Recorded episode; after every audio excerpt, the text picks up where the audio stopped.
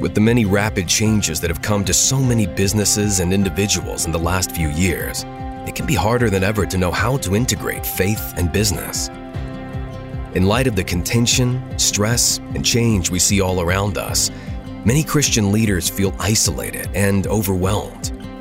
That's why the Truth at Work Conference is dedicated to equipping, educating, and inspiring a generation of Christian business leaders Come together to network with hundreds of like minded believers and business owners.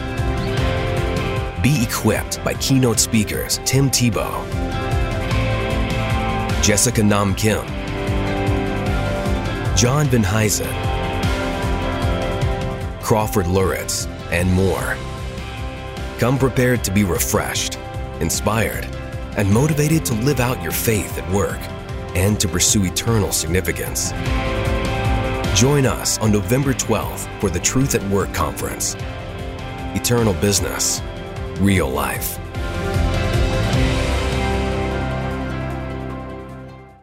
Hey everyone, this is Ray Hilbert, your host here at Bottom Line Faith. We hope that during this time of the global pandemic that you and yours are safe and sound. Over the next few weeks, we're going to be presenting to you some of the best of episodes that we have recorded over the last few years here at Bottom Line Faith. We're doing this in order to bring you some of the best high profile and specialized speakers to help you navigate this crisis in your leadership in the marketplace. We'll be back with you soon with some new episodes of Bottom Line Faith, but for now, we hope and pray that this episode will be of tremendous value to help you live out your faith in the marketplace. And now, the show that bridges the gap between faith and business. Welcome to Bottom Line Faith. On today's show, Dan Miller, New York Times best-selling author and president of 48 Days LLC. I can't be one person on Sunday morning and be authentic and be somebody else on Thursday morning. I think that what we're doing on Friday morning ought to be a better expression of our faith than what we do for 58 minutes on Sunday morning.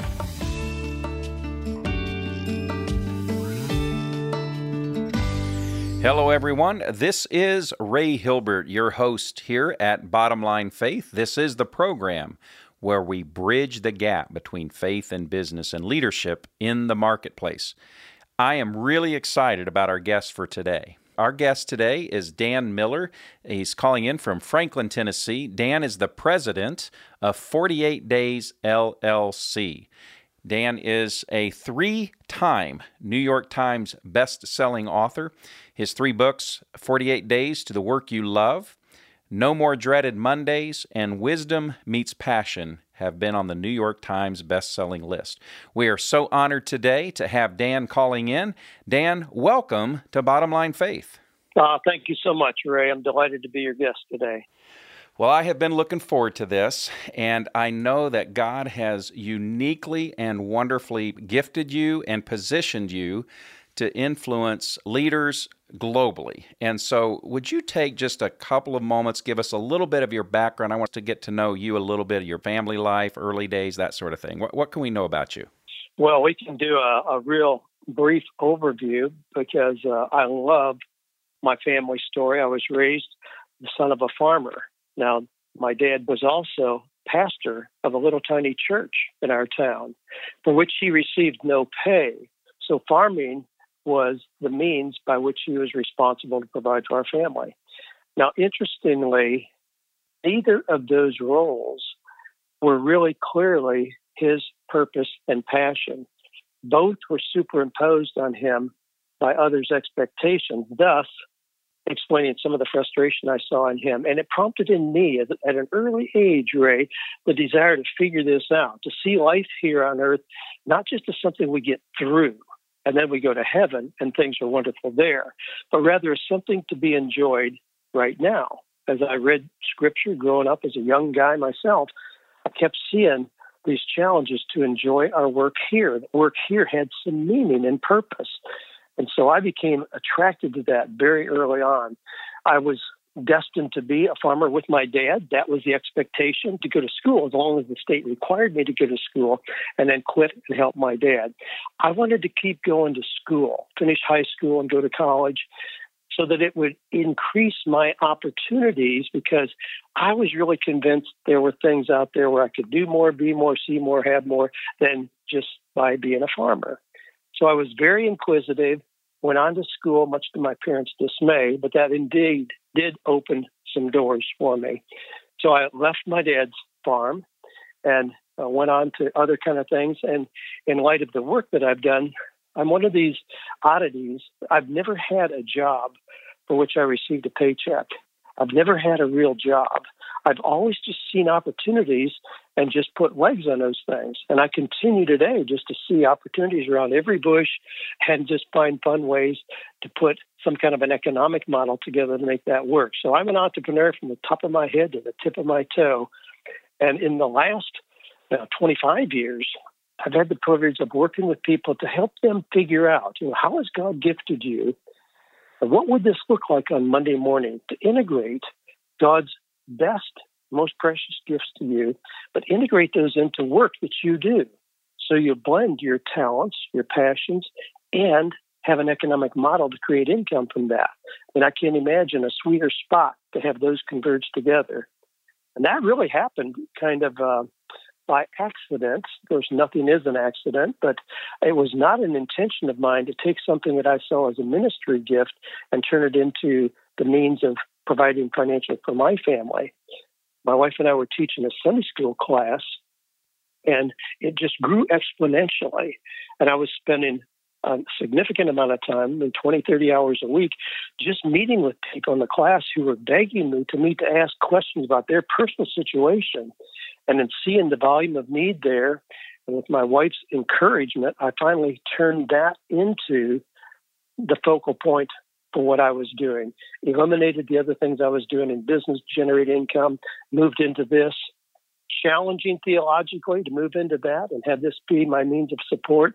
But when I did, it was like a dam burst in terms of response from the marketplace and wanting to see me and get my coaching now not as just a nice guy at church, but rather as a professional who can help them find that sweet spot that I described. That is amazing. And, and I, I want to go back, if you don't mind. What were some of the early indications or some of the early experiences that you had, uh, Dan, that began to speak to you to say, hey, you're going to have a unique and different path? You're not only not going to follow your father's footsteps and be a farmer, but you're also not going to have like a traditional career, go get a job in a company and advance and so forth. What were some of those early indications and things that told you your pathway was going to look a little different? I think I ruined myself for any kind of traditional employment just as a little kid because I had no opportunity to create my own income in being part of the farming operations. That was just expected. That was an obligation because I had a place to live and food to eat. So it was part of being the family. But I would look at these magazines and see money making opportunities. And when I was six years old, I ordered a little kit and went door to door. And door to door in our community was like a mile apart between houses. We're not talking about the suburbs. And I would knock on doors and sell Christmas cards. And I took orders for Christmas cards. And then we lived on a dirt road which a couple times a year they would coat with oil just to keep some of the dust down. Well, then immediately the cars were tacky with oil and dust mixture. I would clean our neighbors' cars, clean all that off, and wax them. That was, and I just saw an opportunity to do that. Then I would see the sweet corn in our family garden, when my mom had canned and frozen all that we could possibly use as a family and there's still sweet corn there wow i'd get up at 5.30 in the morning as like a 10 year old and i'd pick that sweet corn put it in a little wagon behind our one family ford tractor drive the two miles up to where there was a paved road and i'd put up my little sign sweet corn 30 cents a dozen so i was doing things like that from the, as early as i can remember so as I got older, there was never an appeal to me to, well, I need to go fi- find some place that's going to give me a paycheck. It's just no. What's the next idea that I'm going to pursue? And that's just never stopped. So I just kept pursuing ideas, and the ideas have always been in abundance. So to me, as I'm listening to that, Dan, though, it it begs this question around an entrepreneur, being an entrepreneur Is being an entrepreneur something that someone is naturally wired to pursue and be, or is it acquired over time? Or how, how, from your perspective, how does all that look? Yeah, that's I love that question. I've asked myself that a thousand times because my siblings, there were five of us children, none of them took anything remotely close to the path that I did. All of them went in very traditional paths their entire working history. I have to believe that there's something about the DNA that God put in me that gave me that perspective. But I do think it's something that can be developed. Um, I love helping people see the broad spectrum of work opportunities. You can have a traditional job where you work 40 hours a week, get two weeks off, you know, have 401k contributions and so on.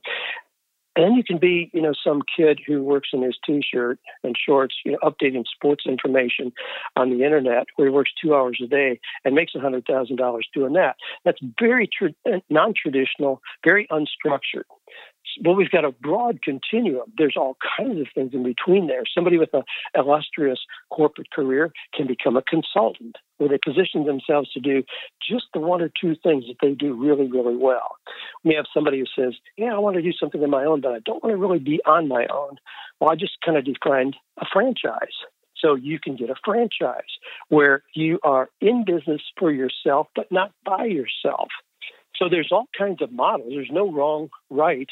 But I want people, even if they're going through an unexpected transition or between opportunities, as we call it around here, I want them just to realize the broad spectrum of opportunities today. If, in fact, they discover they really do have the wiring to do something on their own, most people, when they do that, they wish they had done it sooner. Mm. But it's not a matter of, gee, as you get more mature and, you know, healthier and more confident, that you ultimately end up as an entrepreneur. No, not at all.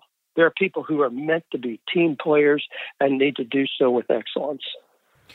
So, as I'm listening here, my brain is just racing because I think about like over the last 20, 25 years, in the, I don't think I'd be exaggerating to say a few hundred conversations where I've sat across the table from individuals, sometimes, Dan, with tears coming down their face because they had a dream, they had an idea, they had something that they felt they wanted to pursue um, or launch or try, but maybe their current lifestyle prohibited them from doing that. Maybe their current financial obligations prohibited them from doing that and you could just see like the dream was dying right there in their heart. What thoughts would you have to offer to someone who's listening to the program right now who maybe they think they've got this entrepreneur edge about them or they want to try something or launch something or they see a problem worth trying to solve but they something's holding them back. Would you speak to that? What what would you say to them? I see a lot of people who, by virtue of their academic background and work experience, feel trapped. As an example, physicians, attorneys, dentists, engineers, accountants, pastors, a lot of them at 45 wake up and think, I'm living somebody else's dream, but I don't know how to get out of this cage that I've created for myself. But I would encourage anybody to realize you're not trapped. You really aren't. There are so many opportunities today but it's not a matter of throw the baby out with the bath. When I help somebody make a transition who may have been a dentist, as an example, it's not likely that we just throw that out totally. We probably validate that in some way, but just approach it in a creative way where they may never again have to have their hands inside somebody's mouth, but can still create income. Now, here's the other thing as, as you lay it out here people anticipate that if they're making you know three hundred thousand dollars a year now, surely anything else is going to cause a reduction in that. That's a fallacy. That's not true at all. The idea of change, I mean, we have to realize change is going to require, you know, something is different. True. But change, when, when I hear from somebody who just lost their job, I just got an email just a few minutes ago from a guy who said, gee, they didn't give me any warning, no severance, they gave me a box, told me to clean up my drawer. I'm gone. You know, this is ridiculous. Well, anyway, when that happens to somebody in a way that's unexpected and unwelcome, the immediate thought is, wow, no vacation for the family this year. Gee, we're going to lose a car that we just bought. We're going to have to take the kids out of private school. you know, everything's going to be, they, they assume less because of change. But in reality, a lot of people who go through change, even if it's unexpected like that, 18 months later, say, wow, that's the best thing that ever happened to me because it forced me to look at my options in a way that I would have never done if the status quo continued. So sometimes those those things that seem like a crisis is a wonderful window of opportunity to take a fresh look. Now, also, somebody may have a dream. Let, us say that somebody wants to write a book, as an example. You mentioned my writing mm-hmm. as we started here. Well, that's not something for which you would quit your job and just go to a cabin in the woods and write a book. No, devote 15 hours a week to that. It's amazing what you can accomplish in 90 days if you devote 15 hours a week to it. Get it out there, leverage it, do whatever. See if you can get to where you are generating 50% of your current income with what you're doing on the side, your dream with legs on it. If you can get to that point, and I recommend that people expect to get there within 90 to 100 days, 50% of their current income. If they can do that, wow, we've got a trajectory that can give you a lot of confidence where you can say, if I devoted the rest of my time to this, surely I can make up the other 50%. And they're off and running. So we create a runway rather than just a total abandonment of everything and feel the feeling like we're starting over.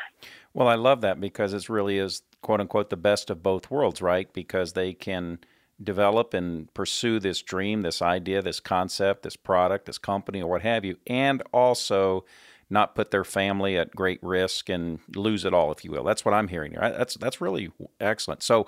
Um, so you you mentioned Dan, if someone as they're listening to our conversation and they want to learn more about you and what you do and what uh, what you have to share with folks, what's the best way for people to uh, find you or contact you? Well, sure.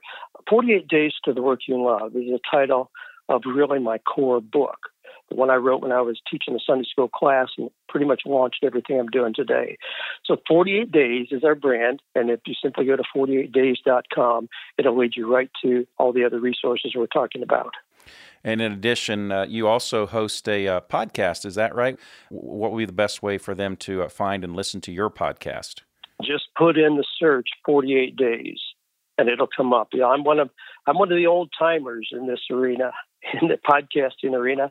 I love the opportunity we have to speak hope and encouragement to people who are hungry for that. So I've been in the podcast world quite a while. Oh, that's fantastic. So, Dan, I'm really curious about uh, kind of th- this next part of what I want to talk about, and that is and I touched on it in my earlier question about someone feeling trapped, mm-hmm. someone feeling trapped by by their lifestyle, by obligations, or what have you. Help us understand what, what are some of the most important steps, questions, things that someone needs to do to begin to explore about how to become untrapped and become. I know your passion is helping people become who and what God's called them to be as it relates to their work. Walk us through some of that. What would be some early steps or first things that I, that we should do if, for someone who's feeling trapped? Yeah, absolutely. This may seem counterintuitive, but the first thing is to take a deep breath and look inward. 85% of the process of having the confidence of proper direction in our career comes from looking inward. And often people sidestep that. They, they simply go to the want ads or see what the business opportunities are or what franchises are hot right now.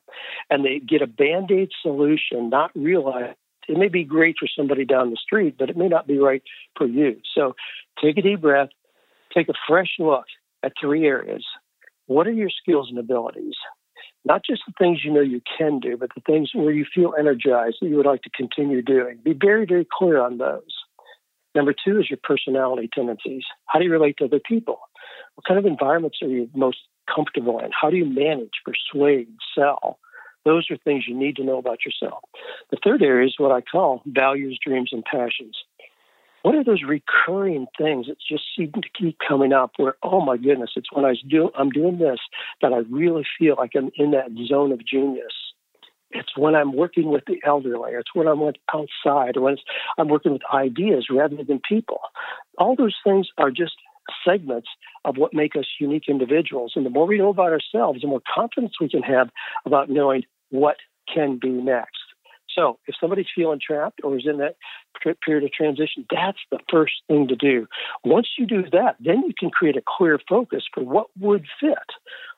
What kind of work, what kind of career, what kind of business would in fact blend those things I just described, bring those together, give me an opportunity to do that. And it may be something that nobody else is doing. It may be some it may confirm what you have been doing, that it really is a good fit.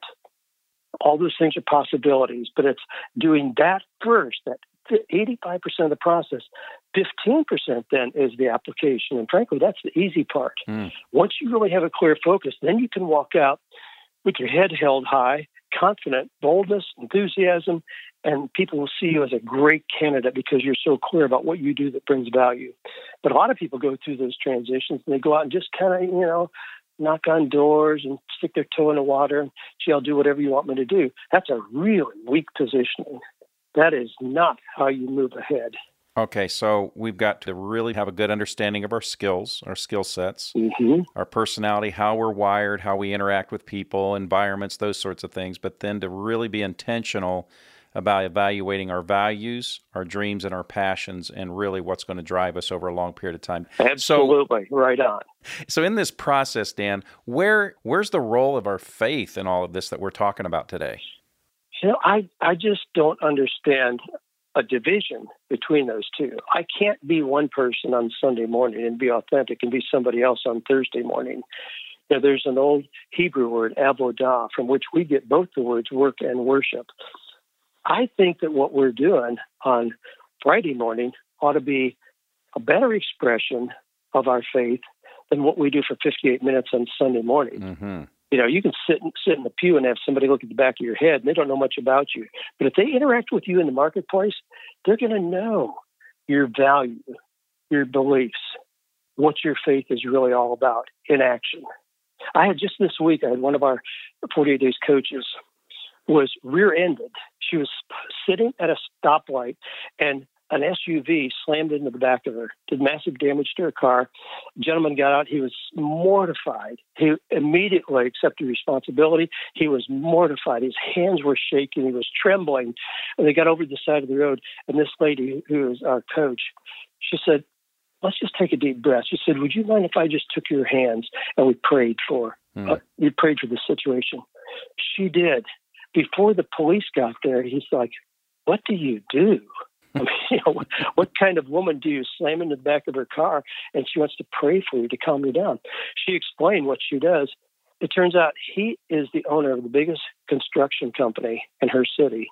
He said, Will you come in and do a workshop for my 500 employees on teaching them grace under pressure? He said, It can transform our culture.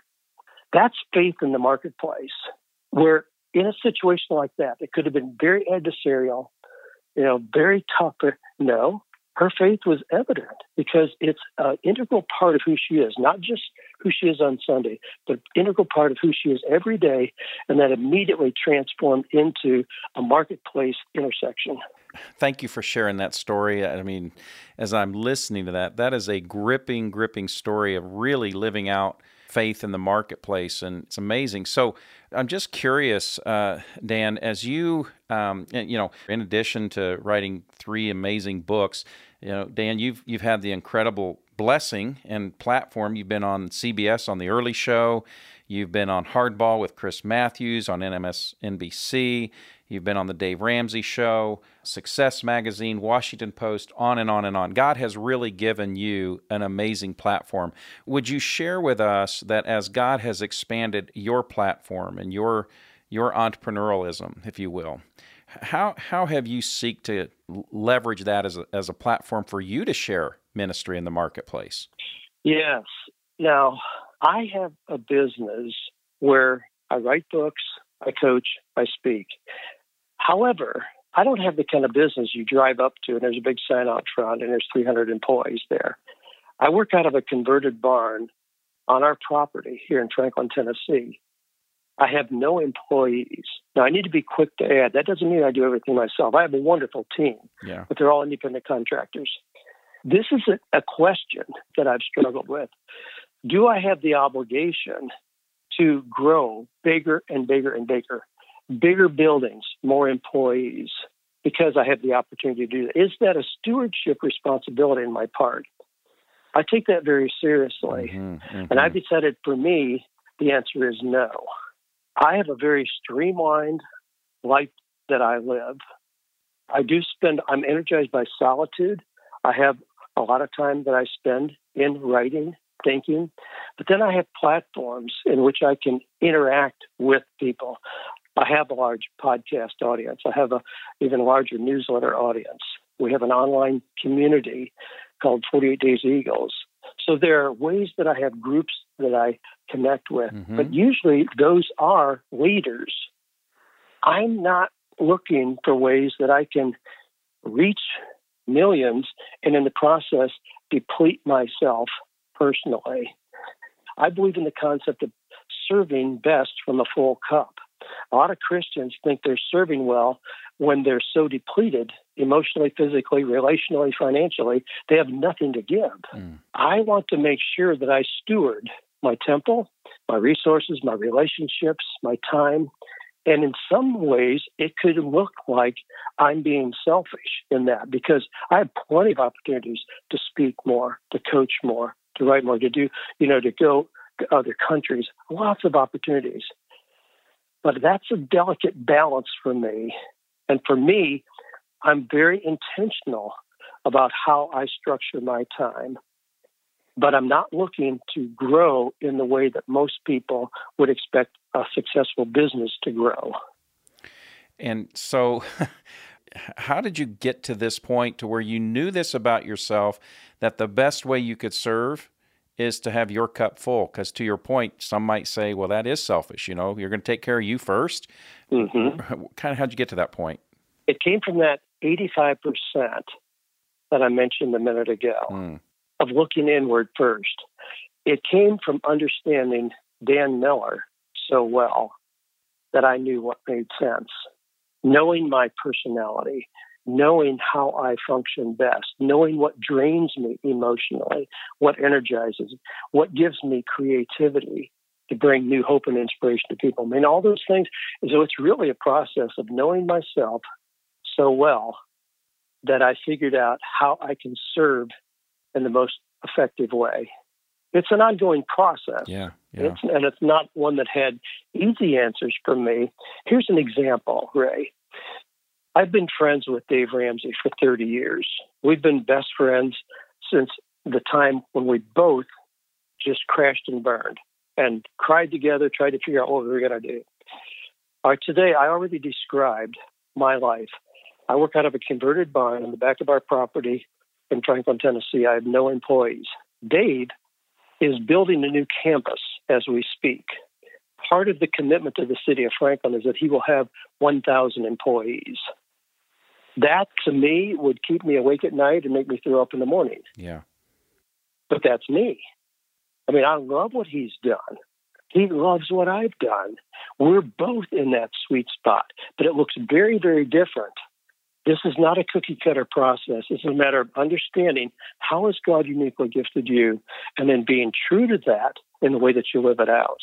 That's a perfect example. So there's probably someone listening right now, Dan, who has been frustrated because they've been faithful in leadership. You know, maybe they've started a business, they're leading an organization, whatever the case may be, and they're comparing their journey or their results with someone else's.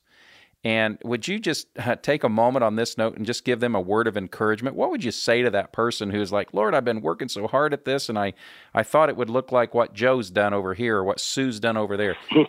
what would you say to them? It's so easy to get caught up in comparison and thinking, wow, I wish I could drive that kind of car or go to that place on vacation or have that kind of lake house. That's a dangerous path to go down because this is not a mathematical issue at all. You may choose to live a life of authenticity and integrity and character where you don't end up a multimillionaire. But if that's true to who you are and you were faithful in that role, my goodness, fantastic. So it's not a matter of just looking at everybody around you. Don't try to be an imposter. I mean, I, I had a pastor recently that I worked with who was very frustrated. And he came in to see me, and we were working on through just his angst about mm-hmm. what he was doing. Mm-hmm. But he knew that he had been called and went to seminary and was pastor of a church. I mean, how are you going to walk with me? And I said, I said, man, who sold you this bill of goods? Mm-hmm. And he was really taken back. He's like, what do you mean? Isn't this the most godly thing I could possibly do? I said, no, not at all. I said, you're an imposter. You're trying to be something you're not. Mm. This is not what God gifted you to do.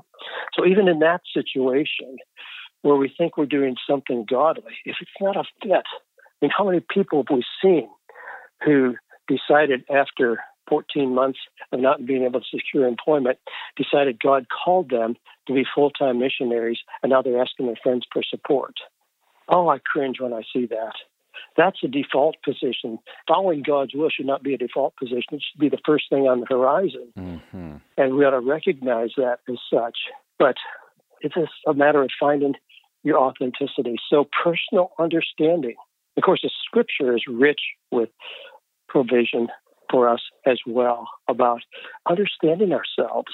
And as we understand ourselves, then we recognize the gifts that God has given us. We so often look mm-hmm. externally and just say, here's an opportunity. Well, I'll do that. No, look inward first. I love that.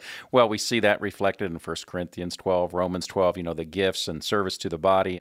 But isn't that just how the devil loves to work? He loves to put the seed of comparison in our hearts and jealousy and all those things. And so you've really given us some great great insights on that. Thank you for that. That's good stuff. Real good stuff. Absolutely. Well, Dan, as we kind of transition, I love to just talk a little bit about advice and kind of insights. And so I'd love for you to share that over the course of, of your career, um, what is the best advice that you were ever given? um, that that you could recall, and who who gave it to you, and and how does it continue to impact you today? I have been impacted dramatically by a lot of what I call the masters of achievement. I was really pulled into that whole space. I mean, I'm talking Zig Ziglar, Jim Rohn, Brian Tracy, all those old masters of achievement.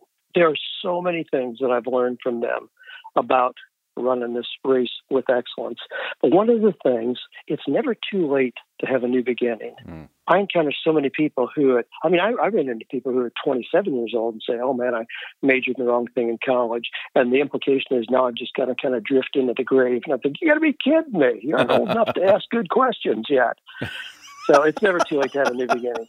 And I, I, I talk to 65 year olds who are coming out of a, an illustrious career and they're looking for what's next boy, let's figure that out. That can be an exciting two decades of your life mm-hmm. to figure it out at that point. Well, that I wrote that down. You know, never too late to have a new beginning. And uh, one of the first persons that come to mind is, you know, my, my co-founder at, at our ministry at Truth at Work. His name is Matt Palin, and Matt's 84 years old. And we oh. we started in ministry together uh, 20 years ago. So he was exactly 65 when he and I began, and he's 84. Aww. And I was just talking with him this morning, and he says retirement is nowhere on my radar screen. And he said, as long as the Lord's given me health, I'm out here going to be serving Him faithfully in the marketplace. So I love that. Right? It's it isn't ever too late. Yep, and it's it's exciting to to encounter people like that who have figured out. But it's a matter of continuing to walk this out in faith and serve serve well till we take our last breath. That's right. Dan, one more time, best website for folks to check out to learn more? 48days.com is the connection to lots of resources. Then also 48 Days Eagles com. Okay. It's an exciting new community that we have of people who just don't want to settle for mediocrity. They're people who are willing to share ideas and resources freely. And so that's a real exciting community that we started just recently, 48dayseagles.com. So, Dan, as, as you look back now, uh, if you could go back and sit down across the table from the 20 year old Dan Miller, you're sitting across the table from the 20 year old version of you what advice would you give yourself? Or, in other words, what do you wish someone might have said to you when you were 20? What, what would you say to that? Well, the implication from your question is that I wish somebody would have told me how to avoid some of the things along the way. And to be honest, I don't really wish for that. Great. Those bumps were also the things that prepared me to do what I do today. I don't think I could have gotten here without that. Okay, I'm going to stop you then. Tell me one of the big bumps. I can't let you just. Oh. I'd be a bad host if I didn't like. I didn't mean to be rude there, but tell us about one of those bumps, and then we can come back to the advice. But give, give us one of the big ones. Well, I indicated that Dave Ramsey and I went through a major catastrophe the same month, same year. All we right. didn't know each other then. We met about a year and a half later. But I had built one business on top of another, uh, being an entrepreneur, and things had, had gone pretty well in a lot of different ways. And then I had a business where banking relationships changed. The bank that I had a relationship with changed ownership three times in two years. And the people with whom I had those handshake relationships were long gone. Mm-hmm. They put the pressure on me. I ended up selling a business at public auction, thinking I'd at least walk away with a shirt on my back. But instead, I woke up the next morning realizing I owed about $430,000 to the IRS mm-hmm. and vendors. Wow. So that was a big bump in the road. But at that period of time, I mean, the thing that serves me well as an entrepreneur is I didn't point fingers. I didn't blame. I got up the next morning, looked at that dude in the mirror, and said, "Okay, you got us into this. How are you going to get us out?" And began a process of walking that out. That was a major obstacle, hmm. and there were a lot of things that happened in that instance that really were expressions of my faith as well. As an example, immediately it was recommended that I file bankruptcy and could have done that. And I said, nah, that's not the way I was raised. Hmm. My grandparents were Amish.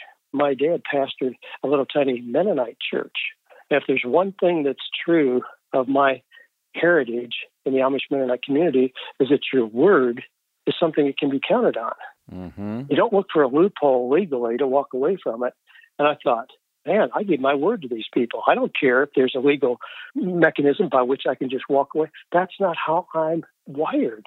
Hmm. If I my word's no good, dig a hole and push me in. I'm finished. So I walked out of that challenging time.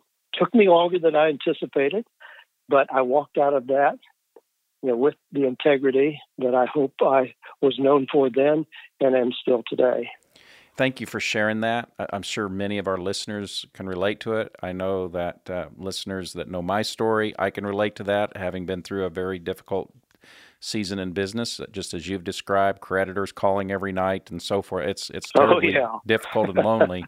and so, looking back, then, uh, what advice would you give yourself? Now that you are on the backside of that and seeing how God has used that, but in the middle of that storm, what advice might you have given yourself? One of the things that I gave myself as advice I know our minds are like gardens, they're pretty blank by themselves. If a weed starts to grow, it's going to multiply. It takes effort to plant a kernel of corn, but if you do, you're going to get back not a kernel, but a whole ear. So I force fed my mind during that period of time pure, positive, clean, mm-hmm. inspirational kind of content every minute that I was alone so that I would not allow those negative, self defeating thoughts to take root and grow. That was a really important principle. I dedicated at least two hours a day to simply listening or reading positive material. The effect is so profound, I never quit. That was years ago, but that's a practice I continue today because of the effect that I continue to experience from that. Well, I love that I'm reminded from Philippians, right? Chapter 4 whatever is pure, whatever is lovely, excellent, praiseworthy, fix your thoughts That's right. on these things well, Dan, we're down at the end here, and I can't thank you enough for being on the program today. I, as I said, I've taken notes, I've been inspired, I've been encouraged. But our last question that we get to in every conversation here at Bottom Line Faith is based out of Proverbs 4:23 where Solomon writes, "Above all else, guard your heart, for it determines the course of all of life." So, Dan, I'd love for you to kind of fill in the blank for me. Let's pretend for a moment that you're at the tail end of uh, your time this side of eternity, and you have a chance to pass along that one piece of advice or encouragement to your family, to your friends, to your loved ones, and in this case, to our audience here at Bottom Line Faith. Would you fill in the blank for us on that one piece of advice above all else? When I was a 13 year old farm kid, I came across an audio recording called The Strangest Secret. I got that and started listening to it again and again and again. And the principle is we become what we think about. Now, that's not a new principle. Certainly, Proverbs tells us that. As a man thinketh in his heart, so is he. But somehow it really impacted me and became a foundational principle for my life. So, guard your thoughts, guard your heart. Absolutely. We become what we think about. So, what I allow into my mind in terms of what I listen to, watch, the kind of people I'm around, those things are part of guarding or not guarding my heart. So I'm very careful about what I listen to, what I read, the kind of people that I spend a lot of time with. Well, mm-hmm. certainly we encounter people from all walks of life, but I'm not going to go on a three day vacation with somebody who is exhibiting things in their life that I don't want to be part of mine. Mm-hmm. That's incredible. I had a friend once tell me that you will become in life the product of the books you read and the people you associate with. And I was told that when, I was, when I was 20 years old. And uh, you've just reinforced that. Dan, thank you so much for being on our program today. You have just been a blessing and an encouragement, and I just can't thank you enough. So thank you so much. Well, it's been my pleasure, Ray. Thank you for asking me. So, folks, we have been learning from Dan Miller Check out his website, please, at 48days.com. Also, his new online community, 48dayseagles.com. We'd really encourage you to check out his podcast, 48 Days Podcast with Dan Miller. If you are a Christ follower and you're in business and you want to learn about what it might look like to be in a community of your fellow Christian peers in business and in a roundtable group with Truth at Work, go to our website at truthatwork.org. Click on the link there that says Roundtables. Leave us a message. We'll follow up with you and see how we might work together. Again, I am your host here at Bottom Line Faith, Ray Hilbert, encouraging you to live out your faith each day in the marketplace. Thanks for joining us. God bless, and we'll see you next time here at Bottom Line Faith. Bottom Line Faith is brought to you by Truth at Work if you'd like to hear about new episodes or listen to past episodes, visit us online at bottomlinefaith.org. You can also subscribe to the show through Google Play and iTunes.